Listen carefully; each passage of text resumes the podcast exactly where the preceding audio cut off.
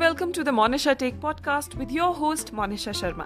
And this is the show about poetry, positivity, philosophy, motivation, introspection, storytelling and everything in between. So every Tuesday यानी हर मंगलवार को हम होंगे आप सभी से रूबरू तो चलिए आज के शो की शुरुआत करते हैं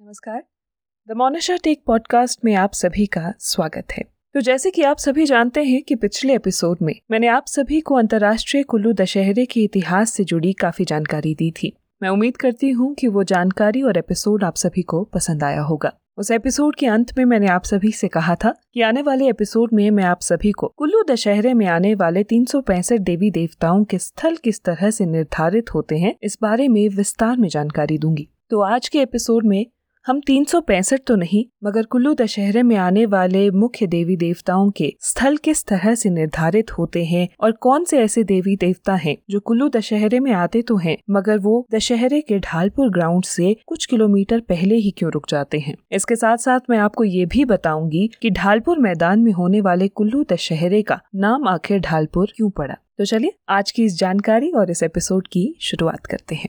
तो जैसे कि मैंने आप सभी को पिछले एपिसोड में बताया था कि कुल्लू दशहरे की परंपरा सन 1660 ईसाई पूर्व से आरंभ हुई थी। अयोध्या से रघुनाथ जी की प्रतिमा सन सोलह में लाकर मणिकर्ण में स्थापित की गई। मेले के आरंभ में तीन सौ पैंसठ देवी देवताओं के भाग लेने का वर्णन मिलता है। ये देव समागम ढालपुर मैदान में होता था, जिसे कटागली शाड़, रानी रे रोपे तथा अंत में राजा ढाल सिंह के नाम पर ढालपुर कहा जाने लगा। दशहरे के अवसर पर कुल्लू के समस्त देवी देवताओं की रघुनाथ जी के सम्मान में आने की अपनी अपनी परंपराएँ हैं। इन देवताओं के बैठने के स्थल भी अपने अपने हैं। प्राचीन काल से नारद तथा दुर्वासा ऋषि के नवरात्रों में आने की प्रथा थी। इनके आने से दशहरा आरंभ होने का वातावरण बन जाता था।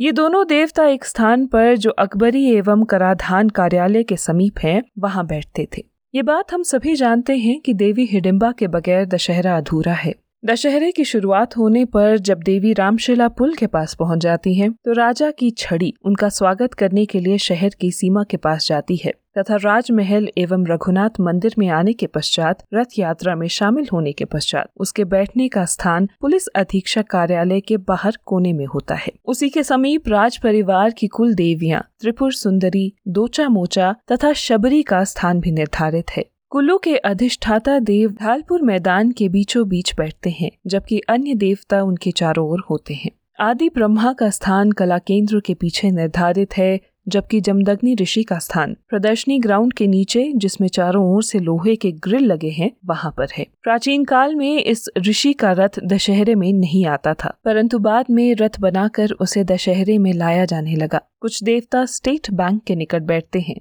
तथा कुछ रघुनाथ मंदिर के बाहर वाले भाग में, जबकि कुछ ढालपुर मैदान के चारों ओर बैठते हैं। बिजली महादेव का स्थान पहले स्पोर्ट्स ग्राउंड में था, जो कि बाद में रघुनाथ कैंप ग्राउंड में कर दिया गया। दशहरे में जो देवता मैदान में बैठते हैं, वे सर्व विदित हैं, परंतु दशहरे में कुछ ऐसे देवता भी हैं, जो रघुनाथ जी का सम्मान दूर से करते हैं।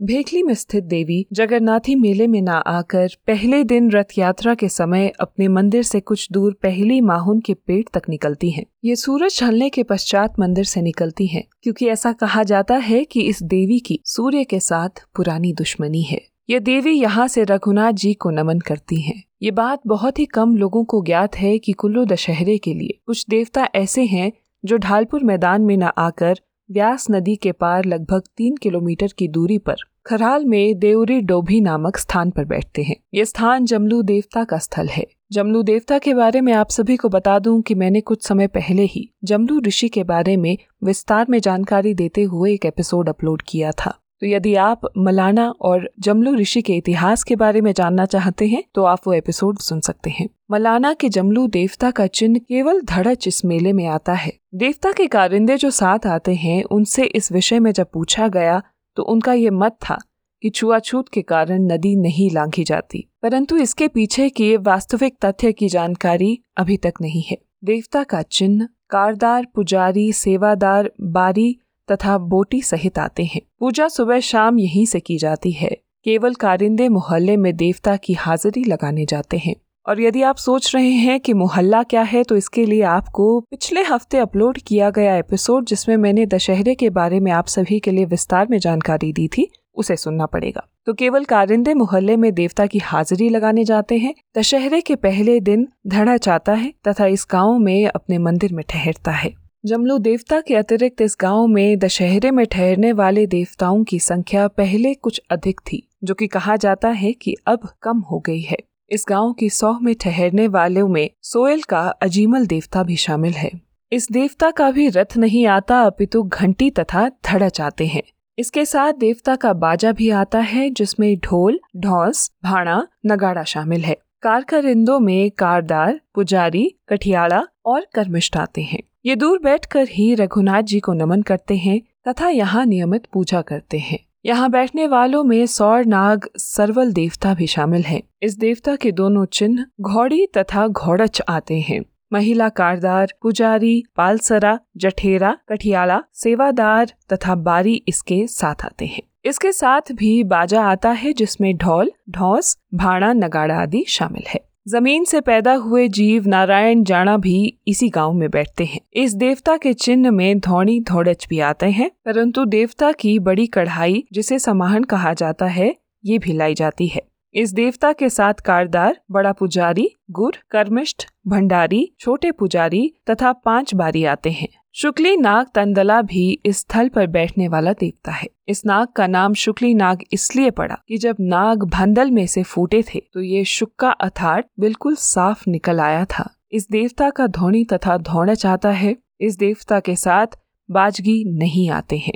इस देवता के साथ कारदार, पुजारी, गुर, पालसरा कठियाड़ा जठेड़ा और बारी आते हैं। कोटाधार जमलू भी इस गाँव में दशहरे के दौरान ठहरते हैं। देवता के चिन्हों में धौनी तथा धौणच आता है। देवता के वाद्य यंत्र साथ लाए जाते हैं, जिनमें दो नगाड़े, एक ढोल, एक ढौस और एक भाणा शामिल है। कारदार पुजारी, छोटा पुजारी कठियाड़ा देवता के उठाने वाले पुजौली तथा तीन बारी साथ आते हैं। और इस प्रकार देवताओं के दशहरे में आने के तथा बैठने के स्थल भी परंपरा अनुसार निर्धारित हैं। बैठने के साथ साथ दशहरे की शोभा यात्रा में चलने, जलेब में शामिल होने आदि के स्थान भी पूर्व निश्चित हैं। देवताओं की भी अपेक्षा रहती है कि उन्हें मर्यादा अनुसार उनका स्थान प्राप्त होना चाहिए तो ये थी अंतर्राष्ट्रीय कुल्लू दशहरे में, कुल्लू में आए सभी देवी देवताओं के लिए निर्धारित किए गए स्थान के बारे में आप सभी के लिए विस्तृत जानकारी मैं उम्मीद करती हूँ कि ये एपिसोड आप सभी को पसंद आया होगा।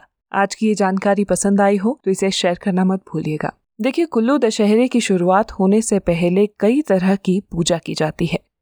और शायद हम में से बहुत कम ऐसे लोग होंगे जो इन पूजाओं के बारे में विस्तार में जानते होंगे, और बहुत कम ऐसे लोग होंगे जिन्होंने इन पूजाओं के बारे में सुना भी होगा। यदि आप इस तरह की पूजा से जुड़ी जानकारी सुनने में दिलचस्पी रखते हैं तो मुझे कमेंट सेक्शन में लिखकर बताइएगा। मुझे अगले एपिसोड में आप सभी को इस बारे में जानकारी देने में खुशी होगी। आप सभी के कमेंट्स और सुझावों का मुझे इंतज़ार रहेगा। धन्यवाद।